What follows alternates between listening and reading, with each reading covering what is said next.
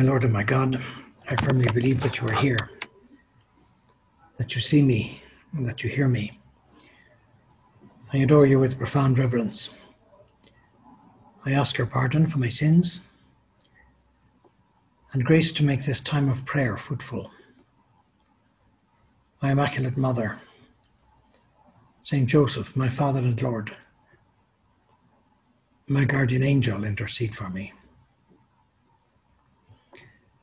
We're told in the book of Exodus Look, I'm sending an angel to precede you, to guard you as you go, and bring you to the place that I have prepared.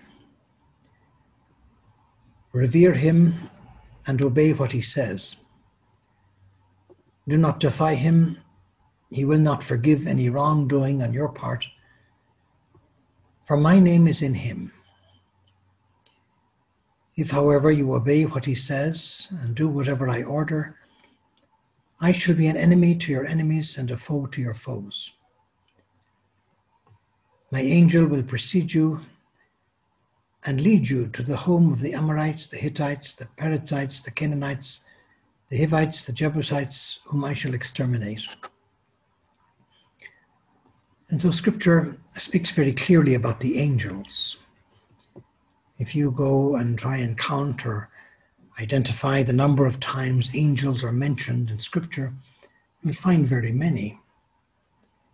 They have a great presence in the history of salvation. And possibly there's no aspect of Catholic piety as comforting to parents as the belief that an angel protects their little ones from danger, whether real or imagined. Sometimes we see pictures of children being baptized or cards where there's an angel holding the baby or an angel standing behind the, the godparent. Or when the child is receiving First Holy Communion, an angel is the one giving the communion or standing behind the child. But curiously, when people are getting married, all the angels seem to have disappeared. And the angels often only appear again at the, with the angel of death. And yet, guardian angels are not just for children. Their role is to represent individuals before God, to watch over them always, and to aid their prayer, and ultimately to present their souls to God at death. See that you do not despise one of these little ones, we're told in St. Matthew. For I say to you that their angels in heaven always look upon the face of my heavenly Father. It's a very beautiful idea that each one of us has an angel that is continually looking upon the face of our Heavenly Father. It would be like an angel, a messenger for us to bring our petitions before God. And so, this concept of an angel assigned to guide and nurture each human being is a development of Catholic doctrine and piety very much based on Scripture. Devotion to the angels began to develop with the birth of the monastic tradition. Saint Benedict gave it impetus, and St. Bernard of Clairvaux in the 12th century was a very eloquent spokesman for the guardian angels. And so devotion to the angels assumed its current form at that time. We can think of our own personal guardian angels, but also the guardian angel of the house where we live, the guardian angel of the tabernacle, looking after our Lord in the Blessed Sacrament. The angels of other people with whom we meet every day. It's a very good custom to teach your children from an early age to pray the prayer to their guardian angel. O angel of God, my guardian dear, to whom God's love commits me here. Ever this day be at my side, to light and guide to rule and guard. It's often those little prayers that children learn when they're small that will stay with them throughout their whole life, which can bring great joy and comfort and consolation in moments of fear or anxiety or uncertainty. And there may be many of those. The feast in honor of the guardian angels was first observed in the 16th century. And devotion to the angels is an expression of faith in God's enduring love and providential care extended to each person day in and day out until life's end. The angels don't sleep. They're with us 24 7. We're told in the furrow, the guardian angel always accompanies us as our principal witness. you see, what your particular judgment will remember the kind deeds you performed for our Lord throughout your life. It's a rather beautiful thought that all the little nice deeds of charity, of kindness, of patience on the road, in our home, in the office, in the classroom, little gestures that we've done for other people, millions of them, that possibly we've forgotten about a long time ago. Our angel is there to remember all those things remind God of them at our particular judgment. The point continues furthermore, when you feel lost before the terrible accusations of the enemy, your angel will present those intimations of your heart, which perhaps you yourself have forgotten. Those proofs of love which you might have had for God the Father, God the Son, God the Holy Spirit. That is why you must never forget your guardian angel. And that Prince of Heaven shall not abandon you now or at that decisive moment. If one of the goals of parenthood is to help the souls of our children to get to heaven, it's very good to enlist the care of the angels, of that specific angel that has been there from the moment of conception and will be with that soul for always. We're told also in the furrow, your communions were very cold. You paid little attention to the Lord. You were distracted by the smallest trifle. But ever since you began to realize, during an intimate dialogue with God, that the angels are present, your attitude has changed. You say to yourself, let them not see me like this. And see how, as a result of thinking, what will they say, this time for a good mo- mo- motive, you advanced, you advanced a little towards love. The opening, the entrance antiphon of the votive mass of the angels says, In the presence of the angels, I will sing your praises, my God. Not a bad little phrase to add on to our morning offering, our little aspiration to say as we start our day's work, or all the other moments of the day to turn and see the angels. And so the existence of the spiritual, non corporeal beings that sacred scripture usually calls angels is a truth of our faith. And so it's very good to think of the angels, to imagine them. At Christmas time, if you have a crib, well, to place many angels around the place. Little children love angels, they love to see angels. And we're invited to become like little children. Unless you become like little children, you cannot enter the kingdom of heaven. St. Augustine says, Angel is the name of their office, not of their nature. If you seek the name of their nature, it is spirit. If you seek the name of their office, it is angel. From what they are, they're spirit. From what they do, they're angel. And with their whole beings, the angels are servants and messengers of God, because they always behold the face of my Father who is in heaven. They are the mighty ones who do his word, hearkening to the voice of his word. There may have been many times in your life when you were about to have crossed a road and you pulled back at the last minute and suddenly a car came flying along and missed you by inches. And you may have said, Oh, that was close. Hmm? Well, probably it was your angel. Or a whole pile of other little occasions when we missed death or injury by, by inches. Hmm? Possibly our angel helping us in those moments. If you can't find something that you're looking for, your glasses, a paper clip, your pencil, well, ask your guardian angel to perform those little favors for you. You may be surprised at the results. Some saints have talked about how they use their guardian angel as their alarm clock, asking their guardian angel to wake them up at a certain time. But sometimes you need to give the angels a little bit of notice.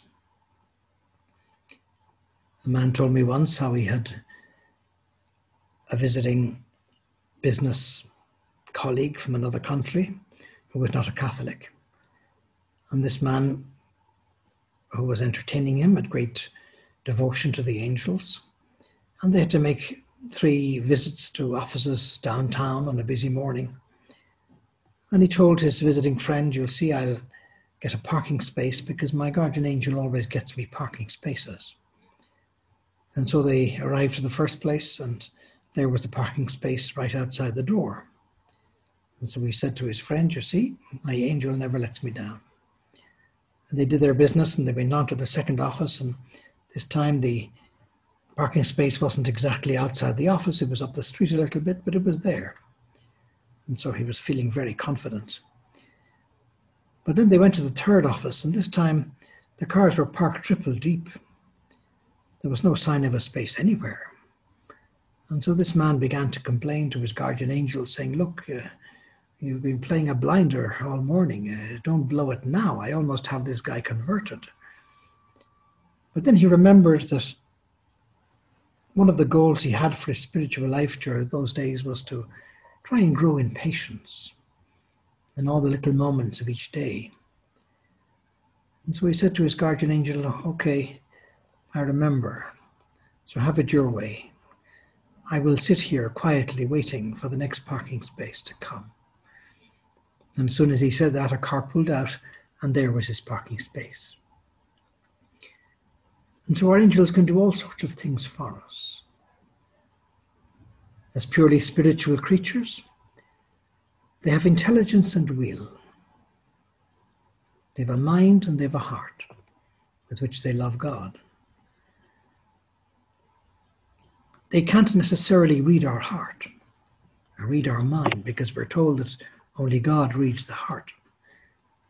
So we have to tell our angel what we want, what we need. They're personal and immortal creatures, surpassing in perfection all visible creatures. Christ is with his angels. So they're on a higher level. There are different levels of creation. There's pure matter, like stones. There's matter with a, some sort of life giving principle, which is the animals, but they don't have intellect or will, they just have instinct. Then you have human persons we have matter and spirit, body and soul. But then the higher beings are the angels who are pure spirits. And ultimately, God is a pure spirit. So they're on a higher level than man. And the Catechism of the Catholic Church says that Christ is the center of the angelic world. What a beautiful phrase. The angels lead us to Christ, He's their King. They are his angels. When the Son of Man comes in his glory and all the angels with him, they belong to him because they were created through and for him. For in him, we're told, all things were created, in heaven and on earth, visible and invisible, whether thrones or dominions, or principalities or authorities. All things were created through him and for him. And they belong to him still more because he has made them messengers of his saving plan. Are they not all ministering spirits, are told, sent forth to serve? For the sake of those who are to obtain salvation. And so angels have been present since creation and throughout the history of salvation, announcing this salvation from afar or near, and serving the accomplishment of the divine plan. Do not be afraid, for behold, we bring you tidings of great joy. The messenger, the angels are often messengers of joy. Glory to God in the highest, and on earth peace to men of good will, to all men of good will. They fulfill their function in many places. They closed the earthly paradise. They protected Lot. They saved Hagar and her child. They stayed the hand of Abraham. They communicated the law by their ministry. They led the people of God. They announced births and callings and assisted the prophets. And finally, the angel Gabriel announced the birth of the precursor, John the Baptist, and that of Jesus himself. And so, from the incarnation to the ascension, the life of the Word incarnate is surrounded by the adoration and service of angels. When God brings the firstborn into the world, he says, Let all God's angels worship him. And so their song of praise at the birth of Christ has not ceased resounding in the church's praise. Glory to God in the highest. They protect Jesus in his infancy. They serve him in the desert. They strengthen him in his agony in the garden, when he could have been saved from the hands of his enemies, as Israel had been. Again and again, it is the angels who evangelize by proclaiming the good news of Christ's incarnation and resurrection. He has risen as he said. He is not here. And they will be present at Christ's return, which they will announce to serve at his judgment. And so, in the whole life of the church, the angels have been present. We see them depicted on altars, in paintings, in all sorts of places. The church has benefited from their mysterious and powerful help. And each one of us, as we journey along our pilgrimage of faith, we're also called to benefit from their powerful help. help. In the liturgy, the church joins with the angels to adore the thrice holy God. Holy, holy, holy, Lord God of hosts. We celebrate the memory of the angels on October 2 and September 29, the archangels and the guardian angels. And so, from its beginning until death, human life is surrounded by their watchful care and intercession. Beside each believer stands an angel as protector and shepherd, leading him to life. And so, already here on earth, the Christian life shares by faith in the blessed company of angels and men united in God.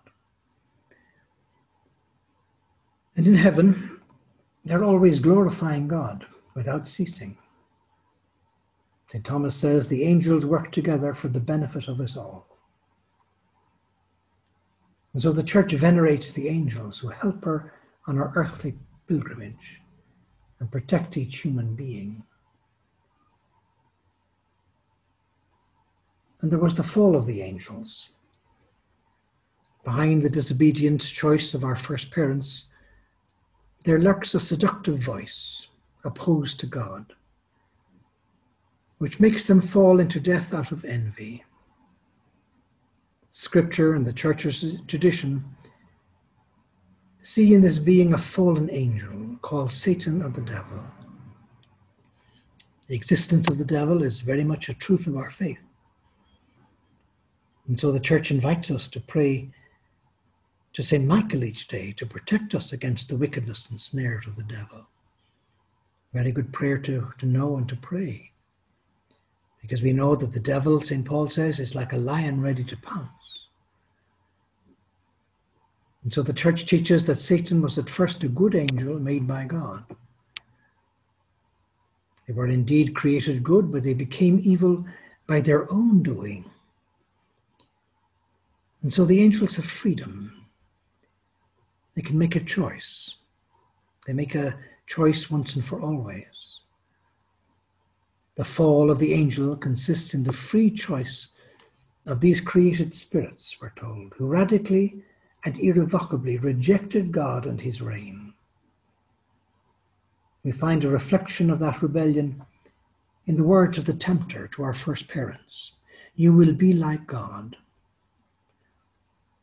The devil has sinned from the beginning, and he is a liar and the father of lies. Whenever we get a temptation to say any sort of untruth, it can be savory to remember that the devil is the father of lies. And we have to try and have a hatred for the devil and a, hatred for all lies, to live in the truth. So Satan and the other demons are fallen angels have freely refused to serve God and his plans. And their choice against God is definitive. They try to associate man in their revolt against God. They want to enlist us in their army. And angels and men, and men as intelligent and free creatures, have to journey towards their ultimate destinies by their free choice and preferential love. But we can go astray. That's why we need the help of the good angels. Every time there may be a good angel whispering something good into one ear, there may be a bad angel whispering something bad into the other ear.